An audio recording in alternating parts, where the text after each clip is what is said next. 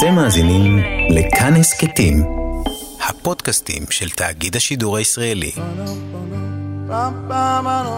כל ישראל, אוצרות הארכיון.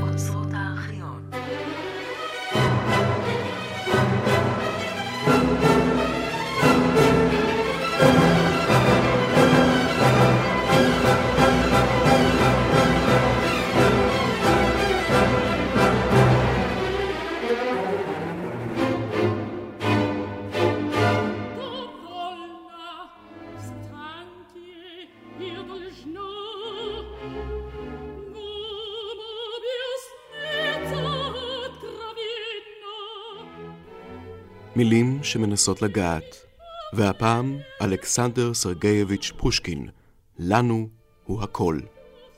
ראיון עם המתרגמת רינה ליטבין צאת תרגומה הכושי של פטר הגדול, ובעקבות מסעה אחרי פושקין. מראיינת ועורכת רותי קרן.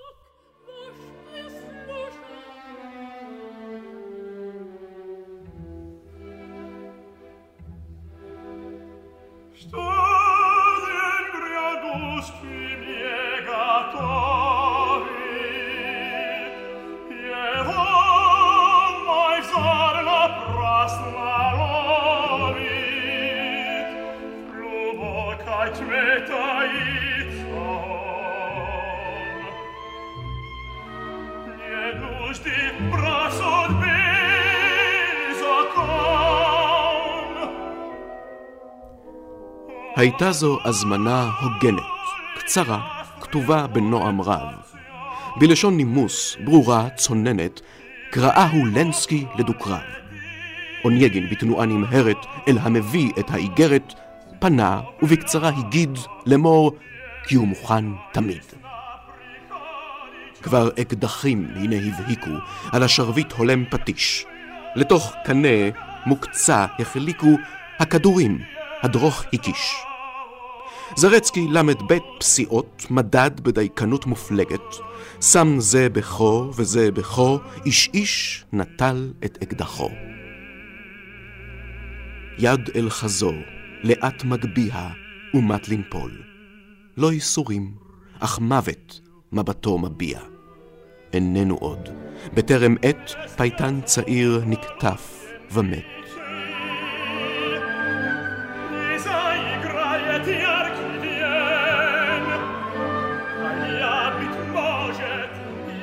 ב-29 בינואר שנת 1837, בשעה 2.45 אחר הצהריים, נורה ונהרג המשורר והסופר אלכסנדר סרגייביץ' פושקין במהלך דו-קרב שניהל עם האציל הצרפתי ז'ורג' דנטס, שחיזר בעקשנות אחרי נטליה פושקין, אשתו היפהפייה של המשורר הרוסי הגדול. פושקין יצא להילחם על כבוד אשתו וכבודו הוא, וכך באותה שעת אחר צהריים, סמוך לנהר השחור הקפוא, צ'ורניה רצ'קה, עמדו שני הגברים זה מול זה, אקדחים שלופים בידיהם, לדו-קרב שתוצאותיו היו ידועות מראש. פושקין נרצח אפוא ממש כמו דמות המשורר הנבגד לנסקי, שנהרג אף הוא בדו-קרב עם אונייגין, מאהבה של ארוסתו ברומן הגדול של פושקין, יבגני אונייגין. אנחנו נצא היום למסע רדיופוני, תרתי משמע, אל יצירתו ואישיותו של אלכסנדר פושקין, בעקבות תרגומה החדש של רינה ליטבין לסיפורים וחלקי רומנים המקובצים בספר, הכושי של פטר הגדול, ולמסעה הקשה, המפרך, לרוסיה, הקיץ, בעקבות פושקין, למקומות שחי בהם ושיצר בהם. אז קודם כל, שלום לך, רינה. שלום רב. אפשרת מהקור אה, שם ברוסיה? טוב, אני הייתי שם דווקא בקיץ, לא היה לי ממה להפשיר. המסע גם לא היה כל כך מפרך כמו שהוא היה מרתק מאוד אינטנסיבי, והחזיק אותי בערנות יצירתית מתמדת, והיה באמת אה, מאלף ומרגש אה, כל רגע שהייתי. אבל אני מניחה שרוסיה הארץ קרה גם בקיץ, ואני מבינה שהמסע לא היה קל, אבל מושא המסע, אה, פושקין עצמו, היה, כך אני מבינה, אדם חם, אנרגטי, אה, בוער, אפילו מותו, כפי שאנחנו רואים, היה מאוד אה, דרמטי, לוהט, טוטאלי, טרגי. מה באמת קרה שם? זו הרי לא הייתה, אני מבינה, סיטואציה על רקע רומנטי ותו לא. זאת הייתה סיטואציה מאוד מורכבת, אה, שעד היום נחקרת לפרטיה, הרבה דברים לא, לא מדויקים אה, הגיעו לביוגרפים במשך השנים. אה, באופן כללי אפשר לומר שהייתה כאן קונספירציה גם של השלטונות, של המשטרה החשאית, של חלק מהאצולה שהיו עוינים לפושקין. הוא לא היה אדם פשוט, הוא היה אדם מאוד גאה. שידע את ערכו, ידע גם להצליף באנשים שהוא מצא אותם ראויים לזה. לשונו הייתה חדה מאוד, והוא הקים לעצמו הרבה מאוד אויבים בצד uh, שפע הידידים שהיו לו כל חייו. הסיפור עם אשתו היה העילה, הייתי אומרת. אה, למעשה, שום דבר שם לא הוכח באופן ברור, היו שם דברים שאיימו על כבודו אה, צריך להבין שהמושג הכבוד באותם הימים, באופן מיוחד של אציל, מה עוד שמדובר במשורר. אה, כל כך ידוע, כל כך מרכזי, עניין הכבוד, אה, אי אפשר היה להתפשר עליו. בסופו של דבר דחקו אותו לפינה באופן כזה שהוא היה חייב לצאת אליו. אני לא יודעת אם אותו היה ידוע מראש, אבל בדיעבד אנחנו חושבים שהוא כאילו ניבא אותו ברומן, אבל זה תמיד, את יודעת, ניבויים לאחר מעשה. יש לך הסבר איך זה שהוא חזה כביכול את מותו במדויק ובאופן כל כך מצמרר? זה היה שבע שנים קודם לכן בערך? זה לא כל כך מפליא. אה, מכמה סיבות. הסיבה המרכזית, החשובה ביותר, היא שבדרך כלל משורר מאוד רגיש, מאוד מעמיק, עם חושים כאלה, אה, כמו פושקין, אה, יש לו, יש לו חיזוי מציאות אה, מאוד אמין. אה, וכשמשוררים מתים מסביב, ופושקין לא היה הראשון, כשהמשטר כילה משוררים אחרים, ידידיו, מכריו, מבין הדקבריסטים ש... שנר... שנרצחו ושהוגלו לסיביר ושעונו, היו הרבה משוררים. כך שזאת הייתה תופעה שלא הייתה חדשה בסביבתו. בכל אופן, המוות הזה היה אולי אקורד הסיום לחיים שהיו תמיד סוערים ודרמטיים. בעצם פושקין, המשורר הכל כך רוסי, נולד אולי לחריגות, לסנסציה, בהיותו נינו של גבר כושי שהפך לבן חסותו של הצאר אה, פטר הגדול. בואי אולי תשפכי קצת אה, אור, הנה, על הצד הזה, שאולי לא כל כך ידוע. הסערה הייתה, הייתי אומרת, בנפשו, בטמפרמנט שלו. שגם בגלל זה הוא הרבה פעמים סיכן את עצמו, וחבריו יצאו לעזרתו והצילו אותו לא פעם. זה היה המזג שלו. מה שנוגע לה, להיסטוריה שלו, האישית, זה דבר מאוד מעניין, מכיוון ש... אה,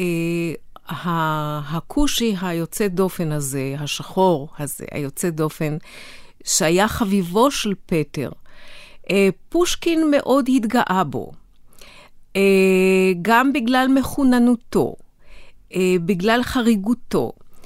ופושקין היה גאה מאוד בהיסטוריה של אבותיו, שהם היו בניו של הכושי הזה, בעיקר מהכיוון הזה, והם כולם היו אנשים מצטיינים, שהצטיינו בשירות הממלכה.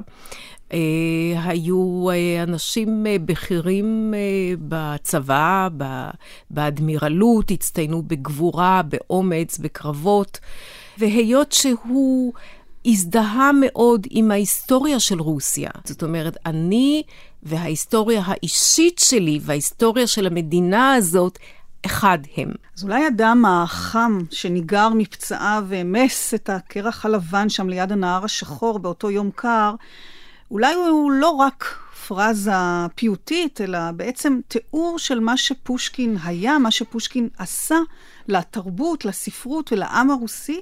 אנחנו נשמע על זה בהמשך, אבל אני רוצה לשמוע קודם, רינה, מה, מה, מה הוא עשה לך? את תרגמת ואת מתרגמת יצירות של סופרים ומשוררים רבים בשפות שונות, מארצות שונות, לורקה מספרד ולואיס קרול האנגלי ופושקין הרוסי ועוד אחרים, וכל תרגום יצירה או יצירות כאלה זו בוודאי uh, כניסה לעולם התרבותי, המנטלי של uh, אותו יוצר. ובכל זאת בחרת ללכת בעקבות הכותב גם אל אה, מקום יצירתו הפיזי. טוב, זה קורה לי בדרך כלל. זה, הוא לא הסופר הראשון שאני יוצאת בעקבותיו, ואכן אה, אני מכינה ספר שעניינו מסעות בעקבות סופרים. זה קורה לי כמתרגמת הרבה פעמים, מה שקורה לסופרים מסוימים, כאשר הם בודים את עולמם. אה, כגון למשל פוקנר, שגם יצאתי בעקבותיו, שהוא מתחיל להאמין במציאות של גיבוריו, והוא ממשיך את תולדות חייהם מעבר לרומן, זה מאוד משעשע לקרוא. תראי, פושקין בשבילי זו לא, לא תגלית מאוחרת. פושקין הוא שייך לרפרטואר של ילדותי. הספרים של פושקין הזינו אותי בתור ילדה, הם היו ספרי הבית. התרבות הרוסית הייתה ספרות הבית. אני גדלתי על האגדות שלו, על אה, שירים ליריים שלו. ובעצם בשבילי זה במידה מסוימת חיפוש שורשים. כן, אבל את לא רצית להיות במקומות האלו שעליהם הוא כותב לפני עבודת התרגום? לא. להיעזר? למה אחרי? אה, קודם כל, מכיוון שהקשר שלי הוא תמיד בראש ובראשונה עם הטקסט. והטקסט הוא המסע האמיתי שלי. לאחר שאני כבר מתוודעת לטקסט, הוא מתחיל להיות בשבילי דבר חי ומשמעותי וריאלי. וגם עניין אותי אה, להיות באותם מחוזות שלא הייתי בהם פיזית, וגם עניין אותי לדעת באיזו מידה פושקין חי היום. אז מה, מה מצאת על האיש היוצר הגדול הזה שם, שהפתיע אותך? את אומרת שגדלת עליו. מה, מה גילית במסע הזה שלך שלא ידעת? מה ריגש אותך במיוחד? מה, מה הותיר עלייך את הרושם הגדול ביותר? הייתי אומרת שקודם כל האהבה של האנשים אליו. זה היה דבר שהוא מעל לכל ויכוח. האופן שבו הוא הפך ל... להרבה יותר מאשר סמל מת. זאת אומרת, הוא אהוב, הוא אהוב בלי יוצא מן הכלל בכל הרבדים של האוכלוסייה. הוא חי בכל אתר, בכל uh, מקום uh, שבו דרכה כף רגלו, ובמקום שאפילו יש ספקות שדרכה כף רגלו, מחפשים אגדות ליצור את הקשר אליו. כמו למשל באיזה מוזיאון קטן uh, ודי נידח, באחד הכפרים, איזושהי נושאת מכתבים אמרה לנו, אתם מוכרחים לראות את המוזיאון אה, של אה, הסבא של פושקין. ואני יודעת שהמוזיאון הזה נמצא לא שם, אלא נמצא במקום אחר לגמרי, באזור פסקוב. והיא אומרת, לא, לא, זה המוזיאון של הסבא שבו הוא באמת חי. ואז uh, אנחנו מגיעים למוזיאון הזה, וזה באמת מוזיאון קטן וחדש יחסית, ששם הייתה האחוזה של הסבא השחור, ויש שם איזשהו ספסל שעומד ומשקיף על uh, אגם. והמדריך של המוזיאון מספר לי ברצינות רבה שזה המקור לשיר המפורסם שלו, העץ הירוק, האילן הירוק שגדל על שפת המפרצון הזה, ששם מסתובב החתול שיודע את כל האגדות, ופונה שמאלה ומספר דבר שיר, ופונה ימינה ומספר אגדה. השורות האלה שזכרתי עוד מילדותי, שזה נולד שם, שפושקין ישב שם על הספסל הזה, מתחת לעץ, הסתכל על האגם. אז כמובן שאלה הן אגדות, אבל זה בהחלט סימפטומטי לגבי הרצון לנכס אותו בכל מקום. מה מרתק כל כך באישיות שלו? זאת שאלה מאוד מאוד אה, מורכבת. אה, אני חושבת שקודם כל, היצירה שלו, שהיא מקסימה, שיש בה החן של הגאונות במובן זה שזה כל כך טבעי, שאתה בטוח שזה בעצם היה צריך להיכתב, איך יכול היה שלא להיכתב. אה, ואתה מתחבר אליה ללא כל קושי, זה נראה מאוד מאוד קל. כאילו זה דברים זרמו ממנו ממש ללא כל מאמץ. כשאתה כבר מתחיל להתעמק בזה, אתה רואה כמה דברים מתוחכמים, כמה פני השטח מתאים, כמה זה הרבה יותר מתוחכם ממה שחשבת. אבל יש גם חן רב, יש שם המון הומור, יש יותר מכל, הייתי אומרת, היסוד של אהבת האדם ואהבת חיים מאוד גדולה, יחד עם תבונה עמוקה. זאת אומרת, הבן אדם, הרגשה היא שהוא חווה את הכל, שהוא ידע את הכל, ויחד עם זאת, יש בו משהו מאוד חם. גם הצד החושני שבו, שהוא מאוד מאוד מקסים. אה, זה. לגבי היצירה. כן. מה לגבי האישיות שלו? האישיות היא גם מקסימה, מכיוון שקודם כל זה בן אדם שהוא במידה, במידה רבה מייצג הרבה משאלות כמוסות של העם. המשאלה לחירות, דבר שרוסיה בעצם אה, נאבקת בו עד היום, אה, ש, שהיא לא ידעה אותה. זה היה דבר שהוא לא כל כך מובן מאליו במדינה האוטוקרטית הזאת, עם כל הצארים הרודנים ועם המשטרות החשאיות. חוץ מזה, הקשר הנפלא שלו למקום, אהבת המקום, אהבת הנופים. אה, אהבת האקלים, ההיכרות עם הרוסי על רבדיו הרבים. הוא אומנם שייך לאצולה, אבל הוא שייך לאציל הנאור, ש... אה, מכיר את סבלות העם, שמזדהה עם העממיות. הראשון שמביא את, ה, את העממיות להכרה אה, פורמלית, לגיטימית, כחלק מהשפה. זאת אומרת שהאגדות העממיות, הביטויים העממיים, המשלים, והאדם הקטן, האדם הקטן הוא גם גיבור של פושקין. זאת אומרת, זה פחות ניכר, נגיד, ברומן כמו אונייגין, ששם בעיקר מדובר על החברה הגבוהה של האצולה, אבל בפואמת שלו, נגיד בפרש הנחושת, הגיבור הטרגי זה האיש הקטן, הפקיד הזוטר, שאחר כך הופך בגלגול אצל גוגול לאיש של האדרת. אני מבינה שהוא היה אה, במידה מסוימת אה, מרדן, אה, אולי אפילו מהפכן, הוא העז להביע דעות... אה... כן, זה גם אחד הדברים. אה, כמובן, אה, הוא היה שייך ל, לחוג של האצולה הנאורה. שאחר כך, אה, שהייתה פעילה מאוד באגודות סודיות שמטרתן הייתה להפוך את המשטר. הוא ביטא את הרצון לחופש. הוא uh, בצורה סאטירית, אירונית, מתאר את סבלות הכפר. Uh, את, uh, למשל בגוריוכינו, עושה פרודיה, אבל יש שם הרבה מאוד כאב. Uh, הוא uh, נותן ביטוי בוטה למדי, ולא פעם גם uh, חריף ביותר, ולכן גם היה מצונזר כל כך. ולכן עקבו אחריו באופן די צמוד, ואחר כך הצאר אה, כאילו נתן לו את הכבוד הגדול שהוא יהיה הצנזור האישי שלו, אבל למעשה הוא, הוא לא יכול היה אה, לצעוד צעד. מבלי שבדקו ובחנו אותו. בגיל 20 הוא כבר הוגלה, ולמזלו הרב הוא הוגלה לא לסיביר, אלא הוגלה דווקא לדרום. אז תמיד יש מישהו שנותן לו חסות, והוא תמיד מתיידד, ותמיד יש אנשים שהוא אוהב, והוא מנהל איתם רומנים, והוא תמיד יוצר, ואז הוא לומד את הנוף. ושם בדיוק הנוף הרומנטי הזה של הקווקז והסביבה משמש רקע מאוד הולם לתקופה הרומנטית באירופה בכלל, ושפושקין חלק ממנה, עם ה... הרומנטיקה הביירונית, שהוא אז נמצא תחת השפעתה, וזה, וזאת תקופה, זה שלב מסוים התפתחותי אצלו.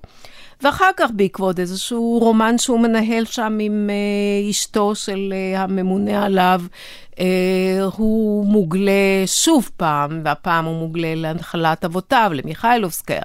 ושם באמת מאוד מאוד קשה לו, כי הוא מבודד לחלוטין באיזה כפר נידח, אז ישנה שם האומנת שלו, וממנה הוא ניזון בספרות העממית, ושם הוא יוצר כמה מהיצירות החשובות ביותר שלו. זאת אומרת, אה, האיש הזה מוגלה, נדחה, אה, מורחק, והוא תמיד באותו זמן איכשהו מפיק מזה, והופך ליוצר יותר ויותר בשל, יותר ויותר מעניין, והמהות המיוחדת שלו מתגבשת בו. ולמרות כל באמת הדברים האלה, אה, את אומרת שהוא הפך אה, לאהוב כל כך, שזו גם הייתה התופעה שאת נתקלת בה עכשיו בביקור, בביקור שלך, כמעט קדוש, את, אה, את אמרת לי. המושג קדוש, דרך אגב, אומץ על ידי הכנסייה, זה גם מאוד מעניין. פושקין, קשה להגיד שהוא היה בדיוק, והתנהגותו הייתה בנורמות הכנסייתיות.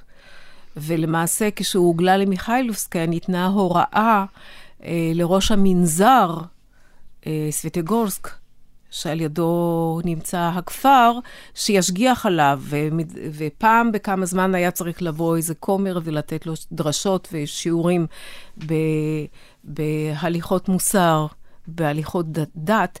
ולאחר מותו דווקא הכנסייה מאמצת אותו כקדוש. זה מאוד מעניין איך, איזה תהליך mm-hmm. עובר שם. מה, מה יש בו שלא היה באחרים לפניו או אחריו? למה הוא דווקא זכה בכתר?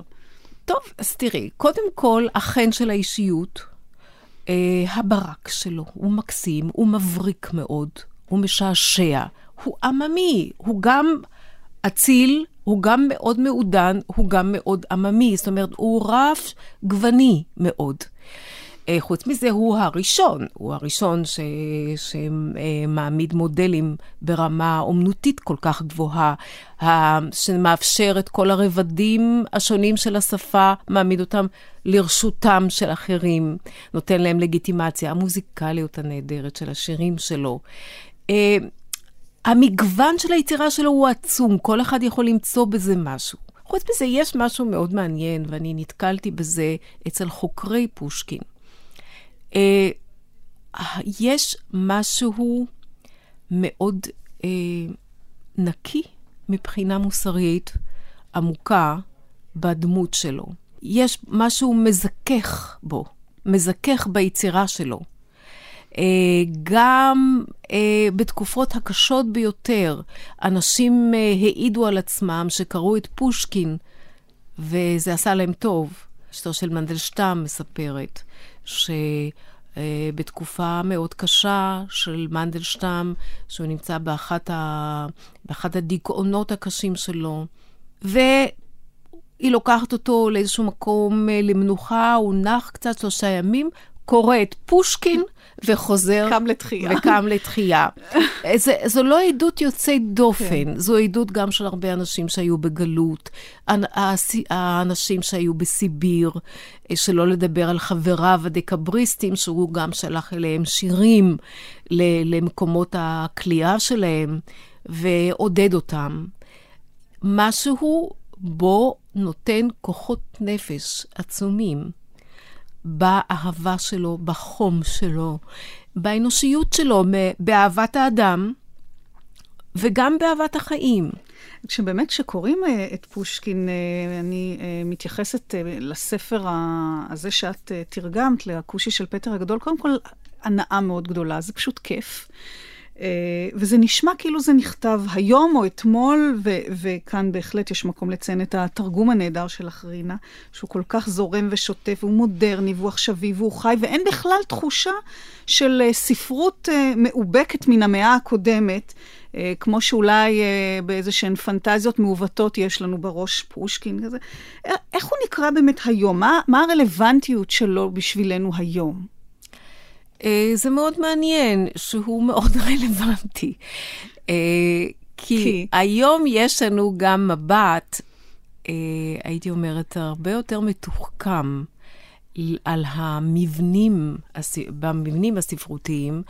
מי שקורא בתמימות, למשל, את מנהל התחנה, אה, יכול לחשוב שההזדהות של המספר באמת עם האב הזקן שם, שמאבד את ביתו בדרך אכזרית כל כך, וזה סיפור פתטי ביותר. Mm. מי שקורא את זה פעם שנייה ופעם שלישית, רואה שיש שם זוויות ראייה שונות. לא הכל חד משמעי. אז ריבוי זוויות הראייה, האפשרות לבדוק טקסט, גם מכיוון שהוא אירוני, לקרוא אותו בדרכים אחרות, זה דבר מאוד מודרני. החיים אינם חד משמעיים, וגם הטקסט איננו חד משמעי. אמ, גם יש משהו, הייתי אומרת, מאוד מודרני ב- לפעמים באי מתן ההכרעה. אין מפתח אחד, אין פתרון אחד. אני חושבת שאחד הסיפורים שהכי טוב מדגימים את זה, זה מלכת פיק. ששם בעצם כל הסיפור הוא על למצוא את המפתח, איך לנצח. והגיבור הוא גיבור פתטי מאוד, הרמן, אה, מכיוון שהוא באמת חושב, והוא אולי כנראה לא במקרה הופך אותו לגרמני כזה אה, יקה, הוא נורא חרוץ, הוא נורא שיטתי, הוא חותר למטרה, והוא בטוח שיש מפתח. ופספוס קטן, ואין מפתח, אין כלום, הכל בדיחה. ובעצם זאת ראייה מאוד מאוד uh, עכשווית. המציאות היא לא דבר מסודר. המפתח אליה איננו אחד. אה, אין תשובה אחת, ויש מקום מרכזי מאוד לקלף, למקרה.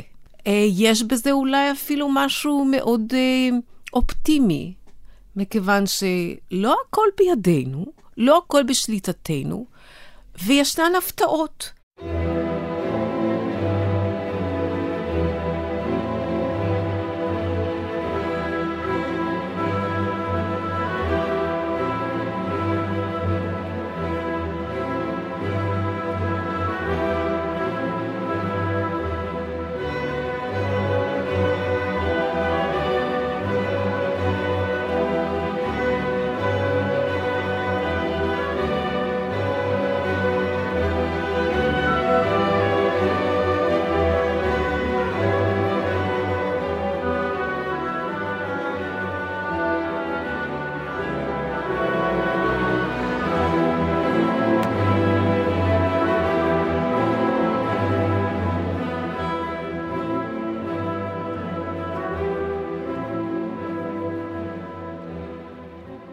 הדלת נפתחה, ונכנסה אישה בשמלה לבנה. הרמן חשב שזוהי האומנת הזקנה שלו, ותמה מה יכול היה להביא אותה לכאן בשעה כזו. אך האישה הלבנה החליקה על פני החדר, ופתאום נעמדה לפניו. והרמן הכיר את הרוזנת. באתי אליך למרות רצוני, אמרה בקול תקיף. אך הוטל עליי למלא את בקשתך. שלוש, שבע ואס, בזה אחר זה יביאו לך זכייה, אך בתנאי שלא תהמר יותר מאשר על קלף אחד ליממה, ושלאחר מכן כבר לא תהמר עוד כל ימי חייך. אני סולחת לך את מותי, בתנאי שתתחתן עם בת חסותי, ליזבטה איבנובנה.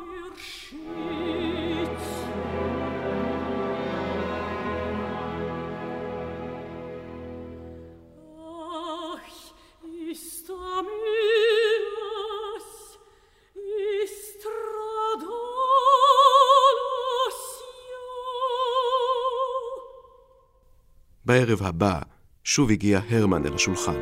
הכל ציפו לו. גנרלים ויועצי סתרים הניחו את הוויסט שלהם כדי להתבונן במשחק היוצא דופן כל כך. הקצינים הצעירים זינקו מן הספות, כל המלצרים נאספו בחדר האורחים, כולם נקהלו סביב הרמן. הקלפנים האחרים לא הטילו את קלפיהם, ממתינים בקוצר רוח לראות איך הוא יגמור. הרמן עמד ליד השולחן, מתכונן להמר לבדו מול צ'קלינסקי החיוור, אבל המוסיף לחייך. כל אחד מהם הסיר את החותמת מעל חפיסה חדשה. צ'קלינסקי טרף. הרמן נטל קלף והניחו, מכסה אותו בערימה של שטרות. הדבר דמה לדו-קרב. דממה עמוקה שררה מסביב. צ'קלינסקי החל להטיל. ידיו רעדו. מימין נחה מלכה, משמאל אס. האס ניצח, אמר הרמן וגילה את הקלף שלו. המלכה שלך הרוגה, אמר צ'קלינסקי בחביבות. הרמן התחלחל. באמת, במקום אס נחה לפניו מלכת פיק. הוא לא האמין למראה עיניו, מתקשה להבין איך יכול היה להחטיא. באותו רגע נדמה היה לו שהמלכה פיק מצמצה בעיניה והצטחקה. הדמיון הבלתי רגיל הדהים אותו. הזקנה צעק בזוועה. אנחנו רק נזכיר למאזינים, בתוכנית אה, מילים שמנסות לגעת, אנחנו מארחים את המתרגמת רינה ליטבין על יצירתו וחייו של אה, אלכסנדר פושקין. בתיאור המסע שלך, שחלק ממנו פורסם אה, בעיתון הארץ, ברוסיה כאילו דבר לא השתנה מ-1826. אז אולי פושקין מתאים לשנות האלפיים, אבל המקום שממנו הוא צמח ושם הוא יצר ועליו הוא כותב, נשאר אי שם במאה ה-19. אה, צריך לעשות כאן כמה הבחנות. אה, רוסיה היא מדינה מאוד גדולה. קשה לנו אפילו לדמיין את הממדים שלה. ישנם פערים אדירים בתוך המדינה הזאת. מי שבא למוסקבה, בא למאה ה-21. ואת יוצאת ל- ל- ל- לאזור הכפרי, וזה מרחק די גדול משם, של מאות קילומטרים, את מגיעה באמת למקום שהוא עדיין, קודם כל, עדיין במונחים של התקופה הסובייטית. את רואה שם גם את, אה, את אה, גיבורי התקופה הסובייטית בפסלים, באנדרטות, את רואה את המנטליות. את רואה את כל ההזנחה של, שהאופיינית לתקופה הזאת, אה, על כל הרבדים שלה. אה, כך שהפערים שם מאוד גדולים, אסור לעשות הכללות. המאה ה-19 הייתי אומרת, היא, היא במידה רבה במקומות הנידחים, המרוחקים מן המרכז. אז, אז אני רוצה להתעכב באמת על שני דברים שמשכו אותי מתוך תיאורי המסע שלך והביקור במקומות השונים. אה, אחד זה שכמעט אה, כל מקום אה, כאילו מקים לתחייה בעינייך את הדמויות, את הסיפורים, את הסיטואציות שרק עכשיו סיימת לתרגם. למה זה קורה דווקא שם? תראי, הקשרים בין הדברים, בעצם, אני יוצרת אותם. כי uh, אני חיה את החומר הכתוב, ואני רואה את הקשר. אני בטוחה שהאדם הממוצע ברחוב שם לא בדיוק מקשר ולא יודע. וחוץ מזה, אני באה בתור מסתכלת מהצד, וזה היתרון הגדול שלי, וזה גם התענוג שלי. ואני מקשרת בין הדברים, והדברים מתקשרים באופן טבעי ביותר. וזו גם כן, דרך אגב, אחת התכונות האופייניות של פושקין. למה הוא בעצם באופן טבעי משורר לאומי? כי הוא כל כך טוב מכיר את המנטליות. כי הוא לא מופתע משום דבר. וכשאת באה ואת רואה, זה ממש הוא ניבא את זה, זה אותם האנשים, זה אותן הדמויות, זה אותן ההתנהגויות. ממשיכים עם הלהשתכר שם בכפר, ממשיכים עם הלהכות את הנשים, ממשיכים אה, עם, ה, עם הבטלנות הזאת הכפרית. אה, זה הכל נמשך, זה ישנו שם. ואת מכירה, ומצד שני את פוגשת את אותן הדמויות המאוד מאוד מעודנות, למשל, אני מוכרחה לציין, כל עובדי המוזיאונים, כל השכבה התרבותית הזאת שעוסקת בתרבות, זה משהו שאין דומה לו בעולם מבחינת הידע, מבחינת המסירות. הייתי אה, ממש המומה הלומה ומותשת מהידע ששפכו עליי. אבל בואי, בואי עוד נישאר קצת עם, ה, עם ה, באמת האנשים שאת פגשת, בני הכפר. אה, בואי ככה, קחי אותנו לשם, לאווירה, למקום. את למשל כותבת, אה, הזכרת קודם את הסיפור, אה, את מנהל התחנה, ואת ביקרת שם בתחנת כן. הדואר כן. הזו, בווירה. ואת כותבת שנראה היה לך שעוד רגע ייכנס בעל הבית ויגיד, היי, דוניה, העמידי מיחם ולכי להביא קצפת. כן. זאת אומרת, מין, מין טוב, באמת... טוב, שם זה באמת צריך לזכור, זה מוזיאון. המוזיאון משחזר את הסיפור. וזה גם כן אחד הדברים המדהימים. הלוא מה אומרת שמה המנהלת המוזיאון? היא אומרת, ופושקין, כאן פושקין היה בא לבקר את דוניה ואת מנהל התחנה. את מבינה מה שקורה פה? בעצם זה היפוך היוצרות. הגיבורים חיים, חיים בדיוק כמוהו.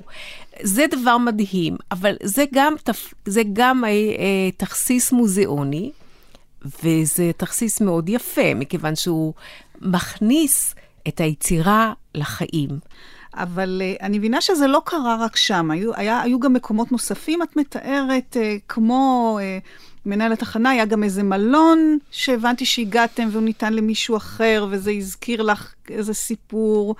כן, זה, זה הזכיר לי בדיוק את המנטליות, כי יש משהו כזה ברוסיה. יש רשויות, וההתבטלות של אדם מן היישוב בפני הרשות זאת מסורת עתיקה מאוד. מי שחשוב זה הרשויות, הממונה, זה בעל הדרגות, זה בעל התפקיד, שמינו אותו מגבוה. וזה הזכיר לך, אה, אני מבינה, סצנה מ... מתוך, אה, כן, יש שם, כשהוא מגיע בסיפור הזה, מנהל התחנה, מדובר, המספר הוא פקיד בינוני, לא כל כך חשוב. העניין הזה של הדרגה הקובעת, ולא ההתחייבות. כן. אה, זה דבר שנשאר, שנשאר. הוא רק השתנה. ואני מבינה שגם, שגם את, ה, את הזקנה מהפתיחה לרוסלן ולודמילה את פגשת שם אה, הולכת בדרך, את הבבא יאגה. אני לא ראיתי כזה קובץ של נשים זקנות כמו שראיתי בכפר הזה, ושנראות כמו זקנות מהסיפורים. כן, כן, גם כפופות. בימינו כן. הסבתות כבר גם לא נראות כל כך סבתות. שם עדיין כן, זה הכל כן. מאוד מאוד אותנטי.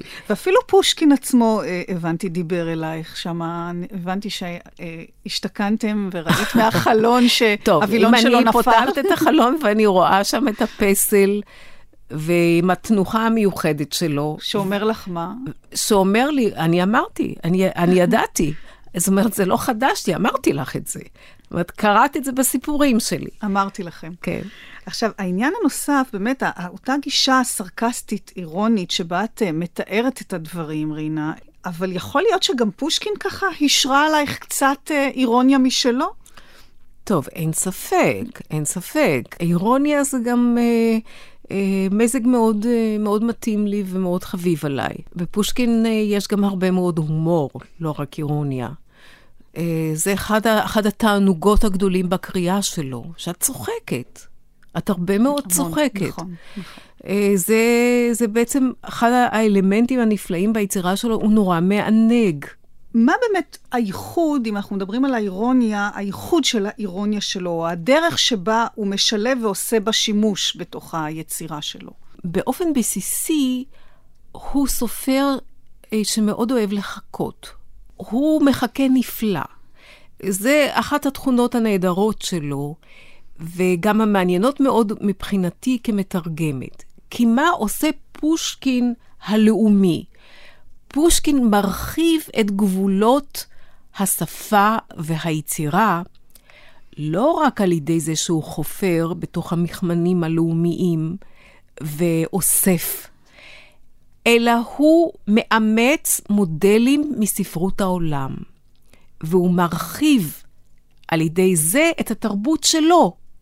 זה מאוד קרוב לליבי, מכיוון שאני כמתרגמת חושבת שזאת המשימה שלנו כמתרגמים לעשות את זה. אנחנו לא מתעסקים בחומרים זרים אה, כיבוא אה, זר, שקונים אותו אה, תושבי המקום כדי להתבשם ממשהו אחר. אנחנו מביאים את זה לשפתנו כדי שזה ייטמע ברוח שלנו. והוא לוקח נגיד מודלים, הוא לוקח את uh, סר, סר וולטר סקוט, הוא לוקח את שייקספיר, הוא לוקח את ביירון, uh, והוא משתעשע בהם. הוא בודק את זה בכלים שלו. Uh, הרבה פעמים הוא עושה פרודיות, הוא אמן פרודיות נפלא. ולסיפור הזה, המשגע, הסופה, שאני כשסיימתי אותו ממש צעקתי, איזה יופי, יש לו פואנטה, יש שם היפוך ויש מעגליות, ואנחנו לא נספר את כל הסיפור, אבל הגבר ש, שניסה לגיבורה ונמלט, אה, כי הוא ניסה לה בטעות, חוזר בלי לדעת שמדובר אה, באותה אישה שהוא התח, התחתן איתה כבר, הם מתאהבים זה בזה, כן. ורק כשעולה הבעיה שהם נשואים לאנשים אחרים, תוך כדי השיחה מתגלה שבעצם הם נשואים זה לזה. זו להטוטנות, הייתי אומרת, כמעט של... אה, כן, זה, זה מבריק מאוד, זה מבריק מאוד, אבל זה מתקשר נפלא לאותו גורם שהזכרתי קודם, וזה נושא הגורל, שהוא כל כך מרכזי אצל פושקין. גורל זה דבר שאין לנו שליטה עליו. והגורל הוא יכול להיות אה, קלף, והגורל יכול להיות מוות, והגורל יכול להיות גם אהבה. בזה הוא האמין. כן. הוא האמין בזה בכל מאודו.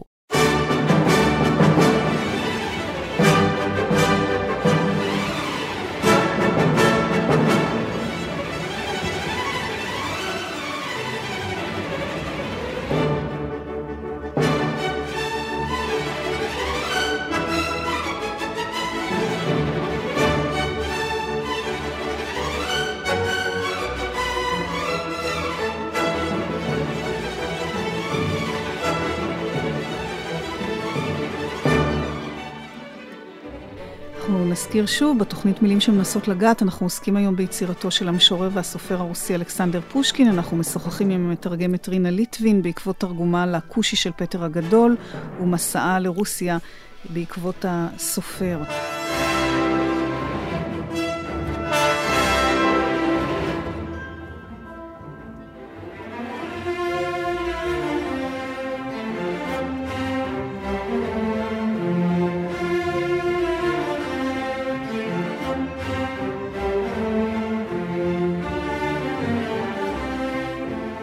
נטעם עוד משהו. הגברים נישאו לרוב בגיל 13 לנערות בנות 20. Okay. הנשים היו מכות את בעליהן במשך ארבע או חמש שנים, לאחר מכן כבר היו הגברים מתחילים להכות את נשותיהן, ובאופן כזה אה, שני, נהנו שני המינים מתקופת שלטון, אה, והמאזן נשמר. או שיש שם למשל את בדיחות בעלי המלאכה. הוא אומר, אה, החי יכול לחיות בלי מגפיים, אבל המת לא חי בלי ארון. מצד שני, אם לחי אין במה לקנות מגפיים, אז הוא הולך יחף. אבל מת קבצן מקבל גם ארון בחינם. כן. יש לו גם התייחסות לאופני כתיבה, נכון? זאת אומרת, הוא גם, הייתה לו ביקורת על הדרך שבה נכתבו רומנים כן. באותה תקופה. כן, אה, הביקורת שלו בעיקר הייתה כנגד אה, משהו רומנטי, רומנטי סנטימנטלי, סנטימנטלי, כי באופן בסיסי הייתה לו תחושה ריאלית מאוד של המציאות. זה מעניין. מצד שני, הוא רב השראה. זה, זה הצירוף של הגאון. לא יודעת, את אומרת השראה, אבל... וזה מזכיר לי את, ה, את המשפט הזה מתוך השיר שלו, ההשראה אינה למכירה, אבל את כתב היד אתם יכולים לרכוש. טוב, אז זה בדיוק, זה בדיוק הוא. זאת אומרת, צריך גם לחיות ממשהו. כן. אז בסדר, זה הרי כתב היד, את ההשראה אני לא יכול למכור לך. את כתב היד, בבקשה, תיקח כן. את זה. הוא היה בעצם הריאליסט הראשון הגדול. והריאליזם הרוסי המפורסם, זה, הוא הכין לו את התשתית. גם המעבר שלו לפרוזה היה במידה רבה בכיוון אה, המתפתח והולך של תפיסה ריאליסטית. הוא היה מחובר מאוד למציאות. יחד עם זה, הוא הכיר יפה מאוד את משאלות הנפש הרומנטית. גם זה היה חלק ממנו, אבל היה בו איזשהו איזון עמוק מאוד. כשהייתה ביקורת כזאת על באמת על דרך כתיבה, על סופרים מסוימים אולי שהיו לפניו, זה באמת היה על איזשהו ניתוק שלהם מן ה... כן, אה, על דברים שהוא ראה בהם זיוף. Mm-hmm. זאת אומרת, אה, ברגע שהרומנטיקה איננה מאוזנת, אין לה קשר אל החיים, והחיים זה בשבילו היה המטריה האמיתית, החיים כמו שהם, ולא כמו שהם בפנטזיות. אה, או חיקויים, כמובן, כי הספרות שלפניו, למשל בתחום הדרמה, הייתה חיקויית לגמרי. אה, גם המניירות, אפילו של המשורר הגדול, שבזכותו הוא בעצם קיבל את ההכרה הראשונה שלו בתור תלמיד בית ספר, דירז'בין, ספרות נאו-קלאסית, ארכאית, נפוחה מאוד, שאין לה כל קשר עם הלשון החיה, ואלה דברים ש... הוא אה, יצא מהם, והוא בעט בהם, והראה את הדרך למשהו שאנחנו מזהים אותו עם טבעיות. בניגוד למיטב הגיוני, עלתה בראשי שוב ושוב המחשבה הנועזת להפוך לסופר. לבסוף, משלא יכולתי להתנגד עוד לנטיותיי הטבעיות, תפרתי לעצמי מחברת עבה, בהחלטה נחושה למלא אותה במה שלא יהיה. ניתחתי והערכתי את כל סוגי השירה, את הפרוזה הצנועה עוד לא שקלתי, וגמרתי עומר לבחור בפואמה אפית שנושאה לקוח מן ההיסטוריה הלאומית שלנו. לא נזקקתי לזמן רב כדי למצוא לי גיבור. בחרתי בריוריק, והתחלתי בעבודה. רכשתי רהיטות מסוימת בשירה כשהעתקתי את המחברות שסבבו בין הקצינים שלנו, ובהן שירים כמו השכן המסוכן, ביקורת על שדרת מוסקבה, אגמי פרסניה וכן הלאה. אף על פי כן הפואמה שלי התקדמה לאט, וזנחתי אותה בחרוז השלישי. חשתי שהסגנון האפי הוא לא הסגנון שלי, והתחלתי את הטרגדיה, ריוריק. הטרגדיה לא הלכה לי. ניסיתי להפוך אותה לבלדה, אבל גם הבלדה איכשהו לא באה לי בקלות. לבסוף נחה עליי רוח ההשראה, והתחלתי וסיימתי בהצלחה כתובת לדיוקנו של ריוריק. אנחנו דיברנו קודם, רינה, על אה, איך תוך כדי המפגש שלך והמקום עם המקום והאנשים והדמויות והמצבים, אה, קמים כביכול לתחייה, והזכרנו אה, גם את החיבור אה, בין פושקין לרומן שלו, אונייגין, שם הוא כאילו חזה את מותו, ואני מבינה שגם בבית הזה שאת ביקרת בו, באחוזת אה, מיכאילובסקיה, בחדרו של פושקין המשוחזר, אונייגין נמצא בכל פינה, כלומר, באמת היצירה חודרת למציאות. טוב, uh, הרבה מאוד דברים שם שוחזרו על פי אותו הפרק שבו פושקין בעצמו אומר, שם תיארתי את, את uh, חדר העבודה שלי, שם תיארתי את הבית שלי. וגם הזהות המלאה שלו עם הגיבור, כמעט מלאה, עם אונייגן. יש הרבה מאוד, הם קראו את אותם הספרים. יש הרבה מאוד בדמותו שאפשר להקיש ממנה לגבי אורח חייו של פושקין. למשל, הסיפור הירייה, אה, שבו אה, הזכרנו את הדו-קרב שפושקין נהרג, אבל מפגשי דו-קרב, אני מבינה, היו מוכרים לו מאז... זה. היה חלק מהמושגים וההוואי של הזמן. אה, וזה נורא מעניין, כי פושקין מצטייר כאדם עם אישיות אימפולסיבית, מלא להט, טמפרמנטי, ויחד עם זאת, יש באמת מין איפוק או מודעות. והסיפורים אפילו לא לכאורה רומנטיים, זאת אומרת, יש אוהבים ויש דו-קרב ויש קלפים ועולם מאוד יצרי ומלודרמטי, אבל יש כל הזמן תחושה שיש לו דעה על הגיבורים, שהוא מלגלג עליהם לא מעט. יש הזדהות ויש מרחק, אבל דווקא הדמות הזאת בעירייה, אני לא חושבת שיש שם איזושהי הזדהות עם הדמות. אני חושבת שהדמות שם היא מושא בהחלט להלעגה הגיבור שם הוא לא כל כך גיבור בכלל, הוא גיבור, הייתי אומרת, על חלשים, והוא בעצם לא יורה אף פעם. הוא כולו, הייתי אומרת, הוא כולו העמדת פנים. זה היה עם שחר. עמדתי במקום שנקבע יחד עם שלושת המלווים שלי. חיכיתי ליריבי בקוצר רוח שלא יתואר. שמש אביב עלתה, והחום כבר היה מורגש. ראיתי אותו מרחוק. הוא הלך ברגל, מעילו נישא על חרבו עם מלווה אחד. יצאנו לקראתו. הוא התקרב, אוחז בידו את כומתתו המלאה דובדבנים.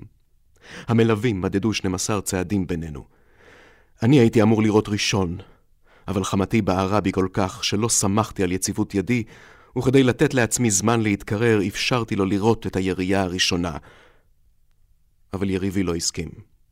החלטנו להטיל גורלות. הוא חביב הגורל, זכה. הוא כיוון, וכדורו ניקב לי את הכומתה. הגיע תורי. סוף סוף היו חייו בידי. התבוננתי בו בחמדה, מתאמץ להבחין אצלו ולו בצל של חרדה. הוא עמד תחת איום האקדח, בורר את הדובדבנים הבשלים מתוך כומתתו ויורק את החרצנים שעפו עד אליי. אדישותו הטריפה עליי את דעתי. מה תועלת תצמח לי מכך שאגזול את חייו, חשבתי, כאשר בעצם אינם נחשבים בעיניו כלל? מחשבה זדונית חלפה במוחי. הורדתי את האקדח. נראה לי שאין דעתך נתונה כעת למוות, אמרתי לו. אתה מועיל לאכול את ארוחת הבוקר שלך, אינני רוצה להפריע. אינך מפריע לי כהוא זה, אמר.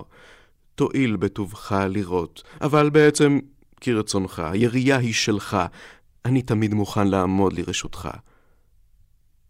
פניתי למלווים והודעתי שכעת אין בדעתי לראות, ובכך נסתיים הדו-קרב.